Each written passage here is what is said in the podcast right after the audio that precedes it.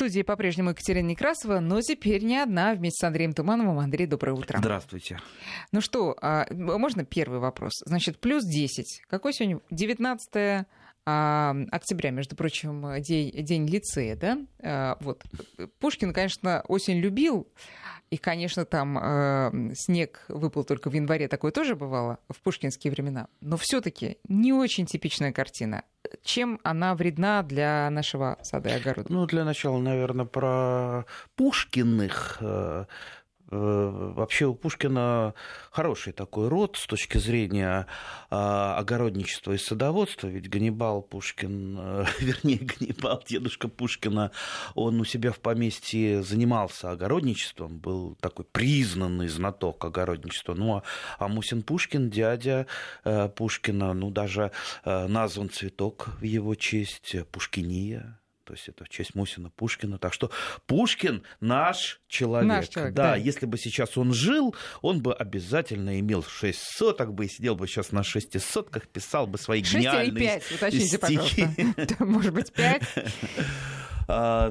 Насчет погоды, э, давайте без экстремизма, журналистского экстремизма, да, потому что что бы, что бы ни случилось бы с погодой, а, катастрофа, сейчас вот что-то будет, ничего не будет, нормальная погода, отличная погода, все, все хорошо. Поэтому, вот, дорогие друзья, забудем, чем э, нас пугают э, гидромедцентр, журналисты. Все отлично, наслаждайтесь этой погодой. Э, как и я делаю, в принципе, вот эта погода поможет, например, большинству растений лучше подготовиться к зиме. Потому да? что, Почему? да, ну да, конечно. А если некоторые из них подумают, что весна уже настала? Если только очень-очень глупые растения подумают, что весна настала. Нет, есть такие растения, но, ну, правда, они не глупые, они не очень адаптированные. Все мы знаем э, жимолость съедобную. Это достаточно новая культура, она еще а, вот своего дальневосточного характера не переборола, а там Дальний Восток, э, Сибирь, там немножечко другие условия, там уж если зима, так зима, а если уж лето так лето, это не Подмосковье. А, поэтому она иногда просыпается не вовремя, а, она может засвести даже зимой. Я уже рассказывал, что у меня был случай, когда жимолость съедобная зацвела в феврале. Это было несколько лет назад. Был какой-то совершенно теплый февраль, и она зацвела, и потом бабах, э, на март там минус 20. А, но жимолость хорошо восстанавливается. Да, она здорово ослабевает вот от этого э, цветения не вовремя, но у нее есть много запасных плодовых почек, поэтому ничего, урожай был, э, но поменьше. Да, эта теплая погода может спровоцировать цветение некоторых других плодовых культур, например, плодово-ягодных, например, вишня в некоторых регионах расцвела, правда, не так, не не так, чтобы там вся белым бело, а отдельные веточки. Такое случается со многими сортами, тут ничего э, страшного Но нет. это не значит, что дерево погибнет. Нет, конечно.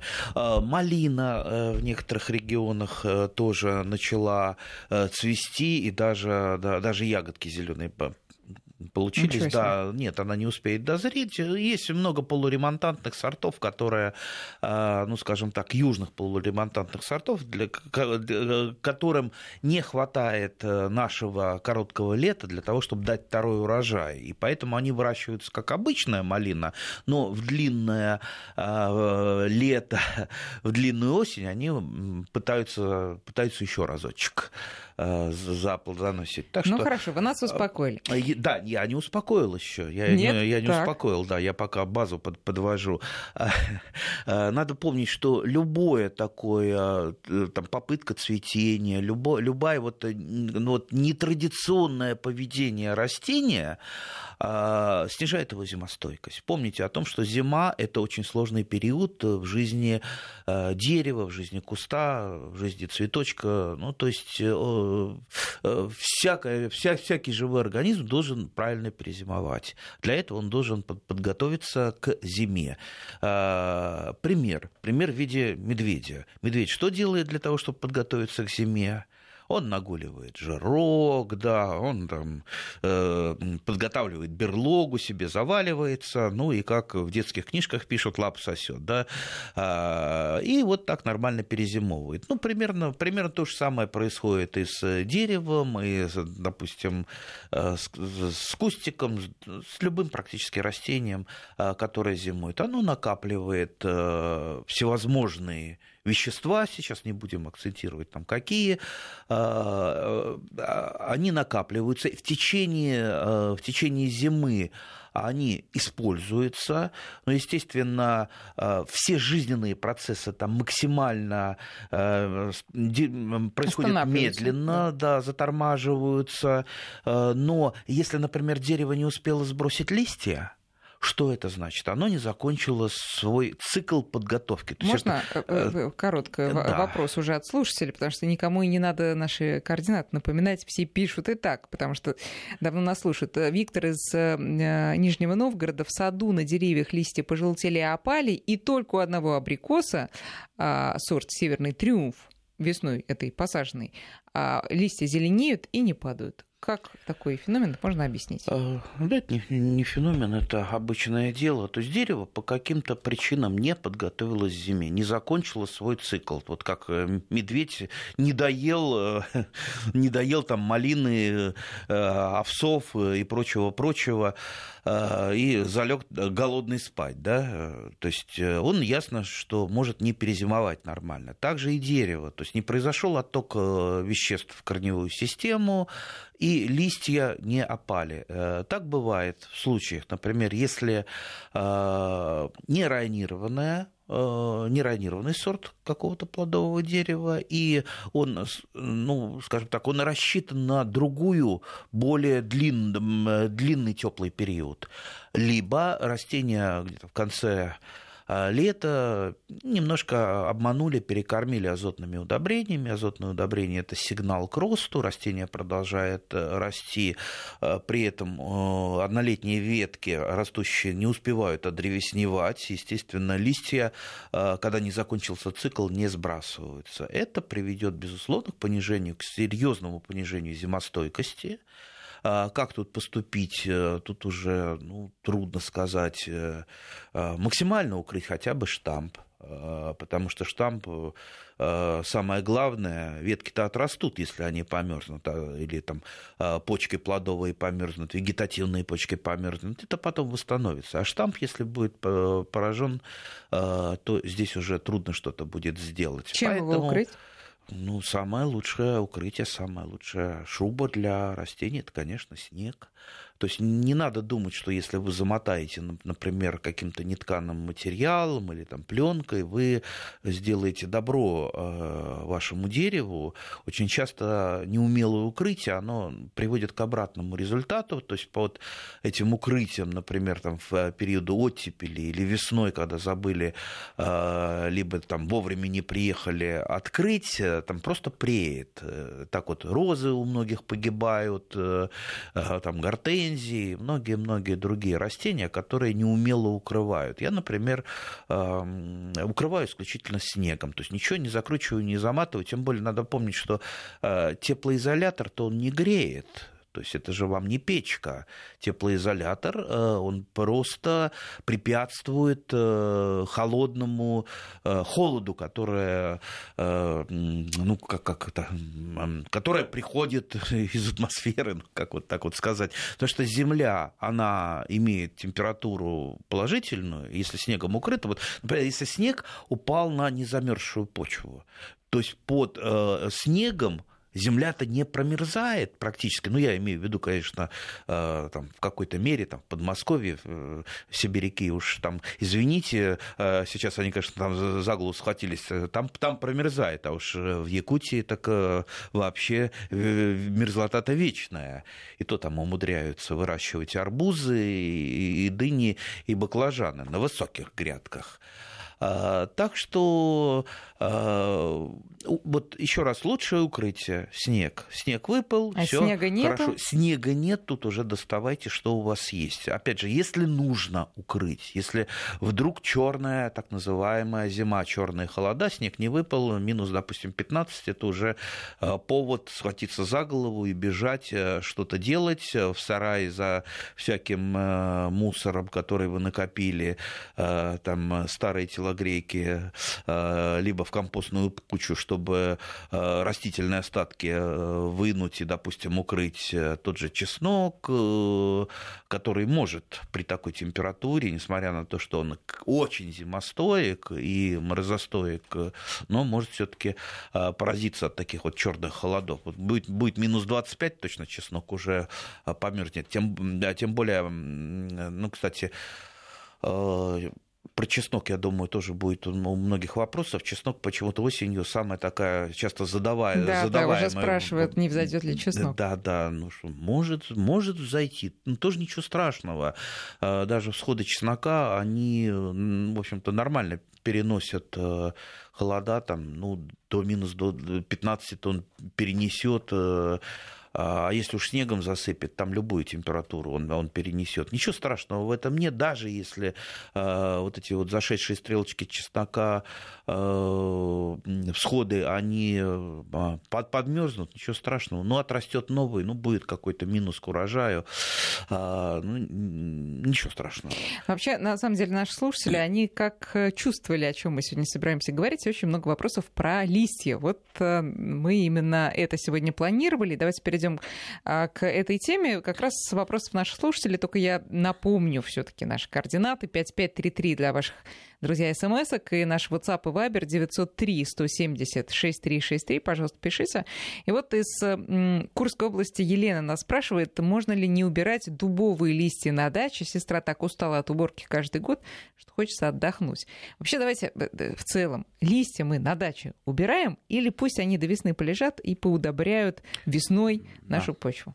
Хорошая дача с дубовыми листьями, да, значит, там дубы. Да, да, это да, не да. дача уже, это уже, наверное, усадьба какая-нибудь. А ну почему у меня тоже, знаете, вырос дубок, причем такой с двумя стволами.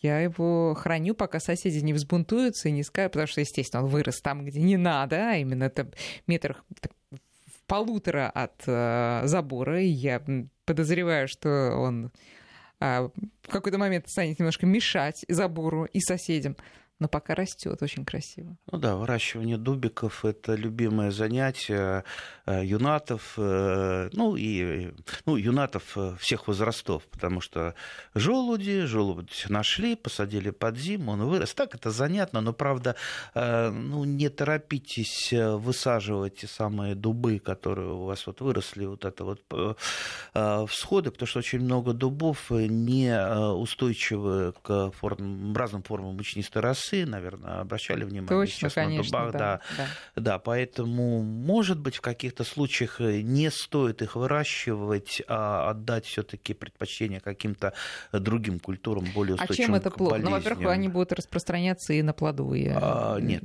Нет, не, не будут? Не, Или не, там не, своя не форма? факт, там своя раса. Ну, а тогда что? Ну, ну пока маленький болеет, если не умирает, то, может быть, переболеет? Любая, ну, нет, не переболеет. Ну, может, это эпифитотия, то есть массовое размножение как-то э, прекратится одномоментно в результате того, что появится у этой э, там и не только иммунитет, но и враги у этих грибов. Тут там это очень сложный такой мир. А, а может быть и нет, могут эти дубики просто замерзнуть зимой, потому mm. что любая болезнь, она сильно ослабляет перед зимой растения. Если ваши растения болели теми же грибными заболеваниями, яблони, например, паршой, манилиозом, образом, э, это, скорее всего, путь к тому, что они э, не зиму... переживут. Да, нет, нет, переживут, но плохо перенесут. То есть они подмерзнут. Любое подмерзание это ослабление, а ослабление это э, сигнал к нападению, к нападению опять э, различных грибов. Поэтому здесь все абсолютно взаимосвязано. К листьям.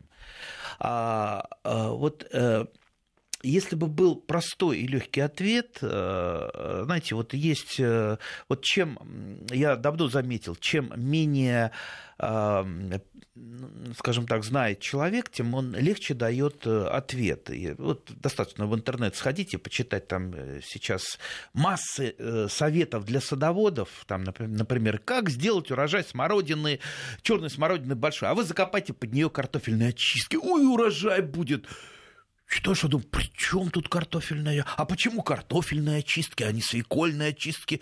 Нет, только картофельные. Ну, знаете, вот Моя тетя тоже мне советовала делать это. А, да, начитались интернета. Mm-hmm. Так что поменьше, поменьше слушайте интернета и поменьше слушайте вот таких вот простых и однозначных советов. Никогда, даже вот в городе, я вообще сторонник листьев, я любитель опавших листьев. Для меня опавшие листья это, во-первых, романтика, это красиво, это пошуршать, а во-вторых, это целый мир опавших листьев. Ведь э, в природе, опять же, все взаимосвязано. Вот листва упала, вы думаете, там что? Мертвый мир под листвой, там, извините, целый зоопарк, там, там жизнь кипит. Да, в листве и вредители уходят кое-какие в листву зимовать, им там хорошо под листьями, ведь листья, они в какой-то мере пока снег не выпал, они укрывают почву в какой-то мере, да.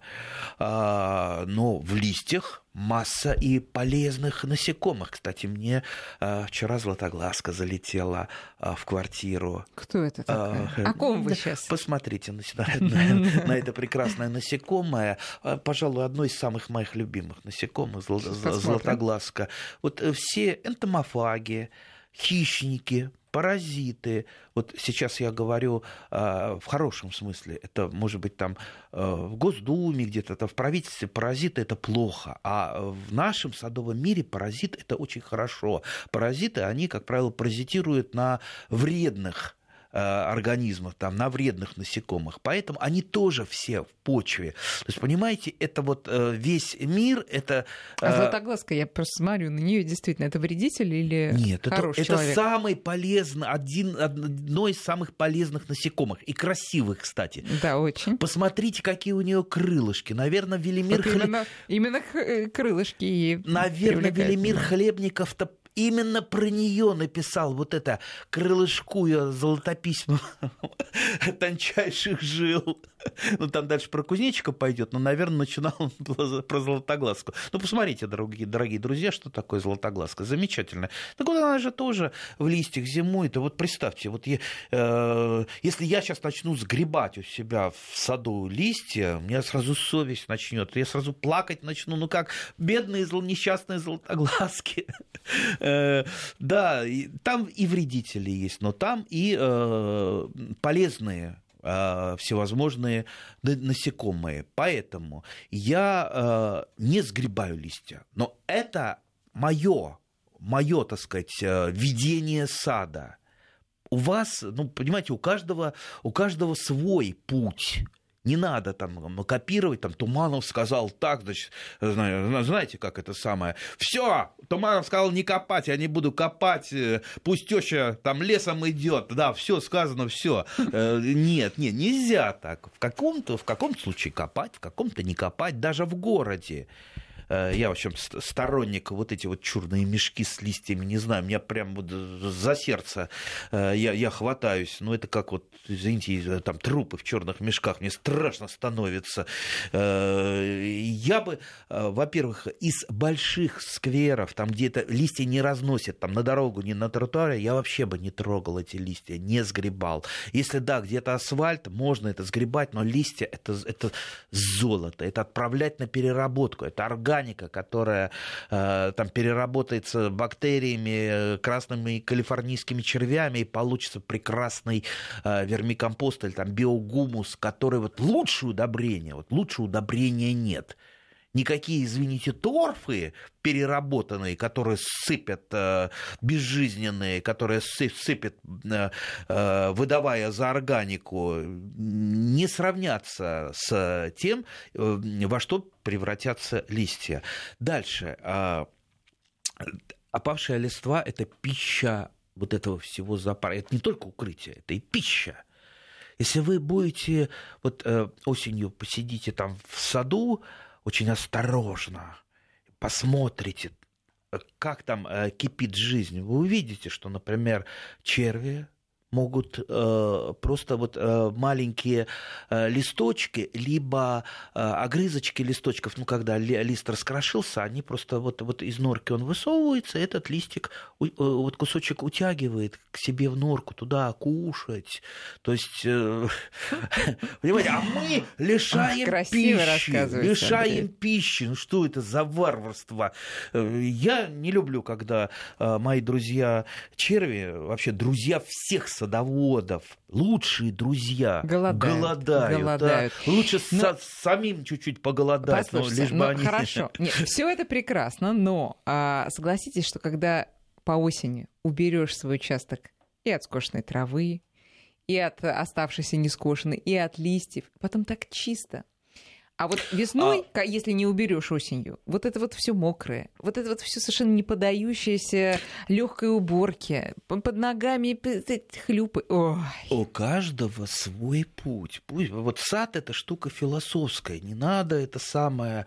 Вот ненавижу вот эти книги, которая, значит, как, как копать яму под яблоню, там 30 на 40 расстояние, кто определил эти расстояния, тем более яблони разные бывают на разных подвоях, карлики, полукарлики, а вот эти вот точные рекомендации, понимаете, вы, вы есть художник, в саду, вы есть поэт в саду, вы, вы э, царь в саду, вы устанавливаете свои порядки в зависимости от своей психологии.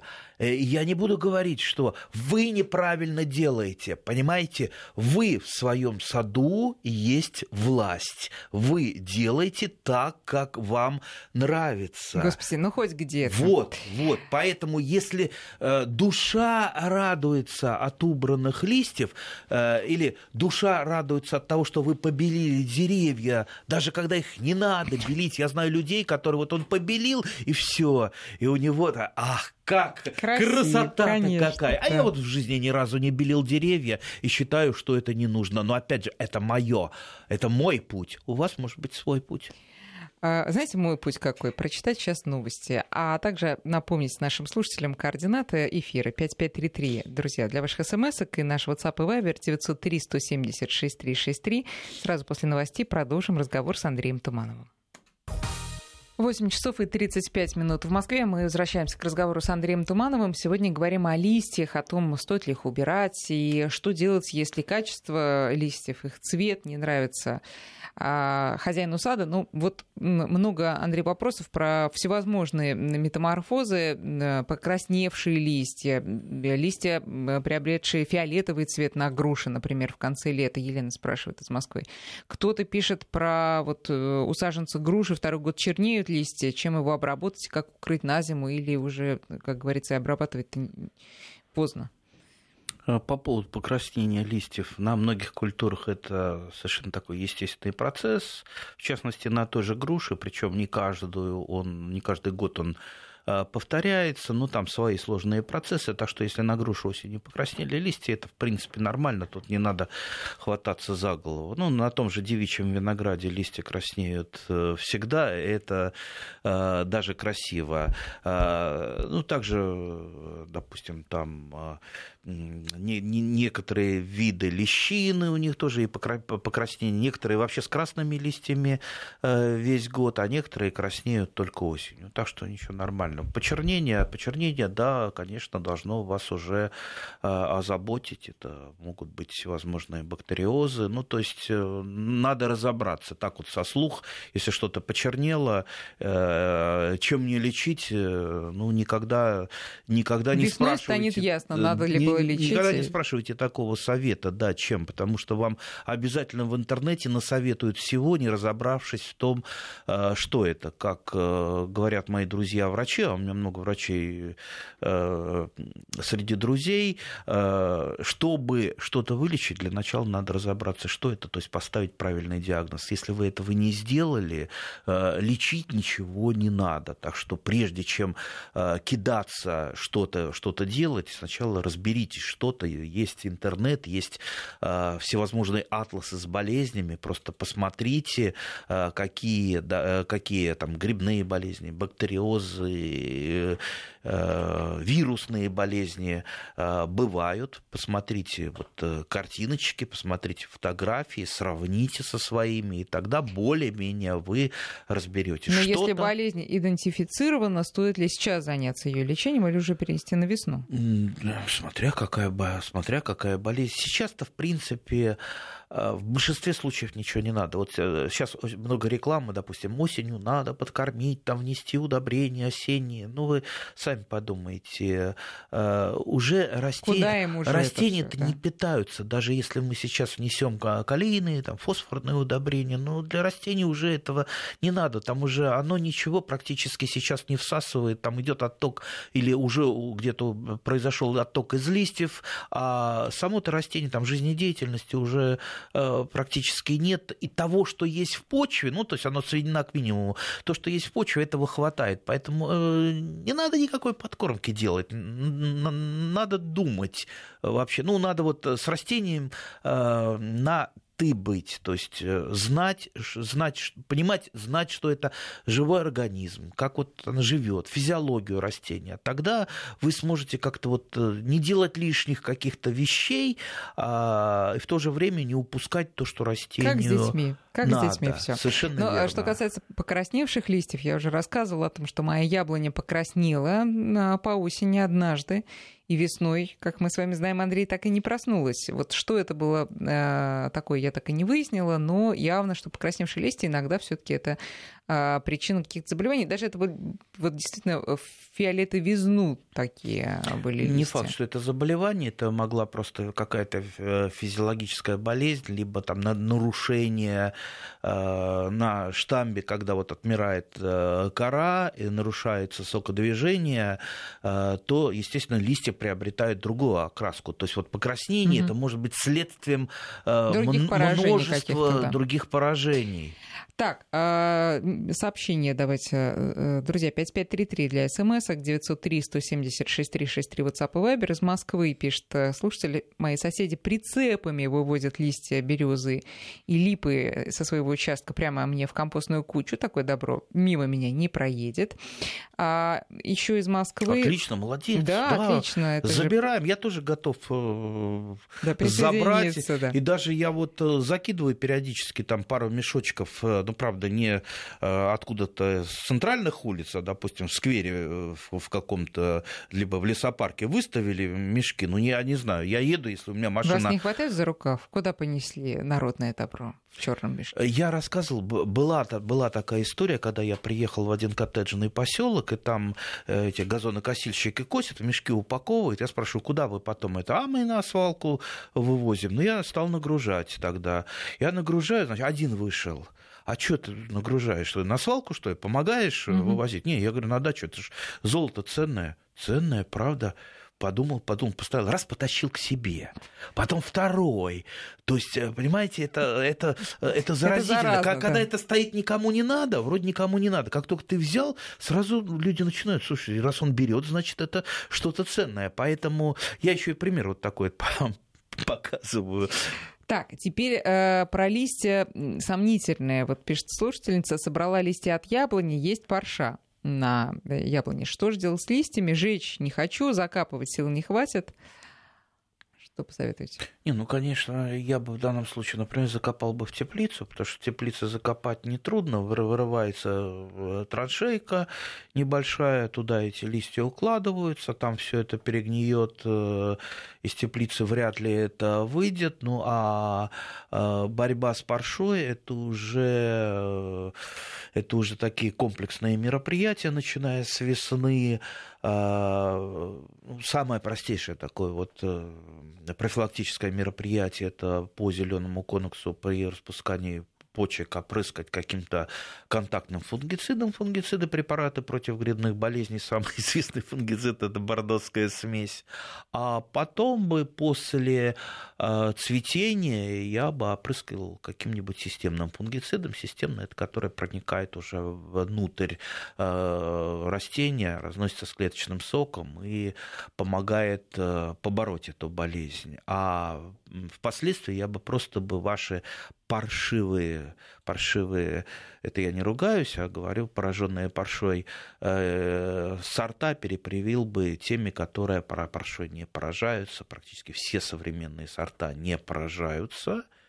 Но помните о том, что э, парша тоже не сидит на месте. Да? И те, например, сорта, которые были иммунны э, 20 лет назад, уже э, начинают э, некоторые расы парши на них э, проявляться. Но, э, э, Но ученые тоже не сидят на месте. И да, это бесконечный Выводят процесс. Новые, да. Если, э, вот пишет еще, листья поражены фитофторой, в общем, если листья явно нездорового вида, их зарывать все таки лучше Я или закапываю. сжигать Сжигать, э, ну, во-первых, вы привлечете, э, знаете, вот э, дым, это раньше, когда наступали эти самые вражеские войска, там поджигали, и издалека, издалека было видно, да. А тут, вот представьте, пожарный инспектор выехал на свой, на патрулирование, и вдруг, о, издалека мои, видно, куда мои, ему да. ехать для того, чтобы вас оштрафовать. Или соседи последнее время такую гражданскую позицию начинают занимать. И, в принципе, правильно. Что травить-то, в общем-то? Ну, сейчас, общем... сейчас, кстати, меньше да. сжигают, а вот лет пять назад я приезжал с дачи э, осенью и весной, э, у меня там куртка, она была пропахшая, пропахшая дымом. Жгли, все. Сейчас меньше жгут, и это правильно. Поэтому лучше, конечно, листья использовать, э, ну, в крайнем случае там, если вы их все-таки высушите, ну, по-быстренькому, может быть, сжечь. Но это, еще раз говорю, это я не советую, это не есть законно. А, значит, в теплицу вносить можно, но зарывать, не рассыпать там. Ну как, да, да, конечно, да. конечно, лучше, чтобы. А из теплицы, например, там помидорчики э, пораженные, ботву помидоров фитофторой, огурчики пораженные там ложной мучнистой росой, мучнистой росой, это можно закопать под яблоньку. Вот. А теперь э, про теплицу еще один вопрос. Э, теплицу из поликарбоната зимой надо держать в открытом состоянии или закрывать? Что значит надо? Надо или не надо? Как хотите, так и делайте. Поликарбонат, в принципе, ну, нормальный, э, нормальный материал. Э, кстати, он более сохраня... лучше сохраняет тепло, а, чем, допустим, стекло. Вот я, например, люблю все-таки стекло, и у меня есть там несколько, там, где побито, я закрываю поликарбонатом, но если есть возможность а, купить стекло, я опять э, вставляю стекла э, в теплицу. Все, ну, поликарбонат не бьется, с другой стороны, он внутри может накапливаться влага, и он изнутри немножко начинает зеленеть. А, поэтому смотрите, как, как вам. Я держу теплицу закрытой, чтобы она промораживалась опять же, это у каждого свои. А закрытый, чтобы промораживал. Да, закрытый. То есть там снега нет, снега нет, а, значит, понятно, э, да. А, и э, в том числе и вредители, и, допустим, споры болезней, они хуже переносят. Не то, чтобы они там все погибают, но они хуже переносят зиму, и их остается гораздо меньше. А потом идет перекопка, то есть, значит, они оказываются в более глубоких слоях. И вот в какой-то мере я освобождаю от э, поверхностных, э, э, вот, на поверхности от семян сорняков и от спор болезней землю в теплице. А, Еще сообщение. Теперь спрашивают уже про полив, Андрей. Вот не знаю, удивит вас это или нет. Подзимний полив. Первый раз слышит словосочетание. А, профессиональный термин влагозарядковый полив. Так. А, Значит, благо... есть такой да, прав, да? да, да Надо ли его производить? Верно. Надо в зависимости от потребности. Надо. То есть, если осень сейчас дождичком нас порадует, то значит, то не надо, то не надо значит, влагозарядковый полив прошел. Если осень сухая, или вы живете там в регионах, где Э, не выпадает нормальная норма осадка или не выпала по каким-то причинам, э, значит, конечно, лучше полить. То есть э, корневая система должна уходить в саду в зиму влажной, но не залитой, там, не устраивайте болото. То есть это нормальный полив просто для того, чтобы промочить пласт почвы. Теперь, как я уже говорил, надо определить, диагноз поставить по пласту почвы. -то. Ну, нужна, может быть, там у вас вас э, мокро, может быть, у вас там, э, там родники где-то бьют. Поэтому э, сделайте маленький юнацкий опыт. Выкопайте небольшой шурфик. То есть вот лопатой шурфик выкапываете, смотрите по стенкам, как там почва. Если она сырая, там на глубине метра, полутора метров, ну, без проблем, и не надо ничего поливать. И если она сухая, допустим, подзол, как у меня, копается легко, выкопал, а, нет, сухенько, значит, надо полить. Тогда, тогда поливайте. А, не надо заморачиваться по поводу того, там, какую поливную воду осень, осенью вот для влагозарядкового полива использовать. То есть не надо там ее, как для огурчиков, помидорчиков, отстаивать, нагревать. Тут уже можно, в принципе, даже холодной водой из скважины полить. Так что, что упрощает гораздо этот э, полив. Но чаще всего вот в нашей э, зоне, в нашей зоне Подмосковья, э, влагозарядковый полив не нужен, потому что осень нам помогает. Ну, пока не очень помогает, но надежду будут, не теряем. Будут, еще, еще, еще, еще вспомните, да, да, да. вспомните. А, так, э, Воронежская область спрашивает, а что сейчас делать от ржавчины на грушах? Занесли с хвойниками эту напасть. Да, да. А, сейчас ничего как не... Как проявляется? А, вот такие вот э, Рыжие пятна. Рыжие пятна. На листьях. Э, да, на, на листьях. Ослабляет тоже растение, но не смертельно. Э, вот то, что я говорил, профилактическое опрыскивание сделаете. Э, ну и можжевельнички, с которыми вы, э, скорее всего, занесли, потому что можжевельник промежуточный хозяин ржавчины, также промежуточный хозяин а, некоторых видов ржавчины, в частности, столбчатой ржавчины, которая на черной смородине, это осока. То есть вот осока и можжевельник. Ну, но в то же время вот у меня вот до того я люблю можжевельники, которые растут у меня. Там можжевельник казацкий, в частности. Ну, вот э, удавлюсь, а не, не расстанусь с ним. Поэтому я лучше проведу профилактику по груши. Вот, э, как правило, э, вот, вот одного профилактического или два вот таких профилактических опрыскивания бывает достаточно. И то не каждый год.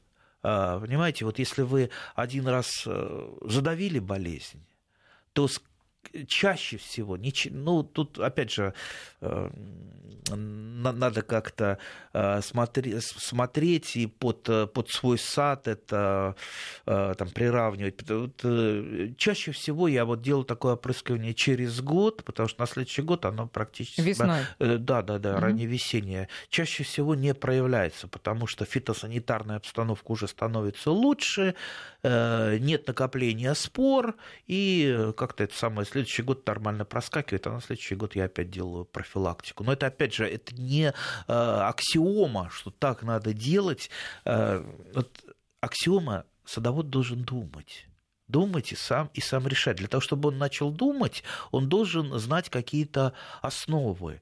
И э, мне часто э, пишут иногда с критикой, почему ты нам не сказал, как вот просто победить это или что. У нас другая передача, у нас другие задачи мы, мы с вами, э, ну, скажем так, рассказываем о том, э, как подружиться с растениями. А инструкция это уже немножко другое. Научная конференция это это, это третье. Поэтому, если вы увлечетесь, если мы сейчас вот свою задачу выполним, а ко мне часто подходят люди, у которых нет сада, вообще нет сада, но они нас слушают. Люди, у которых нет сада, вам отдельный привет. Рано или поздно вы будете с нами. Рано или поздно вы придете в наш клан. Ну и отдельный привет. А, сейчас нас слушает один а, миллиардер. Миллиардер, я тут посетил его сад. А, можете посмотреть у меня в Фейсбуке. Вот э, я этот сад сфотографировал, молодой сад. У него там, значит, а, поместье, там усадьба, даже не усадьба, даже не могу сказать, назвать это, знаете, там с домами, с особняками в псевдорусском стиле, там озера с лебедями, Э, ну, медведи всякие, ну, там олени ходят. Ходят в ушанках. Во -во -во -во -во. И молодой сад. Я сразу фотографировать, ну, он меня там попросил, э, правда, другое кое-что посмотреть, э, но я сад сразу фотографировал. Он говорит, а что ты вот фотографируешь, тебе понравился мой сад? Я говорю, это шикарный сад для того, чтобы демонстрировать все ошибки садовода, вот они собраны у вас. То есть вот нет той ошибки, которая здесь не сделана. Это, это, это такой кошмар. И вот я это выложил в интернет, но, правда, без фамилии. Я ему сказал, если, если не исправишь, все, я, я твою фамилию Гроза всех а миллиардеров, Андрей он, Да, да, сейчас он бросится исправлять. Ну, в общем, э, дорогие друзья, э, вот это тоже надо. Я говорю, спасибо вам огромное за вот эту замечательную энциклопедию, как не надо делать. А, а там острые развилки, поражение э, штампов, да. это, там трещины, разломы, вот ужас, несчастный бедный сад, и уже его, скорее всего, не исправить, его просто надо ну, рубить Но если молодые новые. деревья, то можно все-таки там что-то а, подчикать? Ну, посмотрите и подумайте, можно, и не, можно или нельзя, но по крайней мере, а, по крайней мере, видите, даже вот вот он со, там, с деньгами, там, садовник, он просто нанял э, не садовников, а каких-то аферистов. А садовников сейчас мало, практически нет. Простых садовников, у нас дизайнеров полно садовников, вот просто людей, которые могут э, работать с растениями, там, просто обрезать, э, э, там, убирать острые развилки, их практически нет. Нет, вот мы, мы, садоводы-любители, только Сам держим. себе садовник, да. да. А, ну, давайте на наш э, мирской уровень опустимся опять вот с тех заоблачных высот. Э, Волгоградская область. На самом деле, первое сообщение, которое сегодня пришло. Люди, понимаете, сажают клубнику. Вот прямо сейчас, ну, землянику, скорее всего. И спрашивают, можно ли рядом сажать разные сорта, или они переопылятся? И вообще, нужно ли... Ну, я понимаю, Волгоградская область, это все таки не Московская и не Якутия, но а, правильно ли сажать сейчас или подождать, и что с разными сортами? Так, по Волгоградской области сколько там еще тепло-то будет, я не знаю, но, по крайней мере, для того, чтобы садовая земляника нормально ушла в зиму, в зиму ей, ну, месячишко-то надо после, после пересадки э, пожить. Лучше еще больше. А, ну, может быть, если выпадет снег, а она у вас только что посады, э, посажена, не подготовилась, ни к чему не адаптировалась, снег выпал, или вам деваться уже некуда, вы уже купили, ну что, ну, ну сажайте, ну плохо она, может быть, перенесет зиму, опять же, я не знаю, со снегом, без снега. А, вот еще лучше, вот лучше, как я говорю, чтобы она, э, ну, как минимум месяц еще лучше там месяца три пожила, подготовилась нормально к зиме и ушла в зиму. Если так не получается, ну делайте как получается, попробуйте ее укрыть по максимуму. По поводу, по поводу сортов. Ну да, она переопылится, ну и что? А, получится, допустим, у вас гибридные семена ну и что? Вот, семена-то что? Сама-то земляника, сами-то ягоды, они будут Попутно. Э, теми, теми сортами, которые у вас есть. Есть другая опасность, э, то, что э, вы будете не вовремя удалять земляничные побеги и ну, перепутаются просто сорта. Либо еще большая опасность это у тех, кто Э, редко заглядывает на земляничную плантацию и убирает... И там э, начнутся там... вот эти вот э, захватнические да, действия да, земляники. Да, да.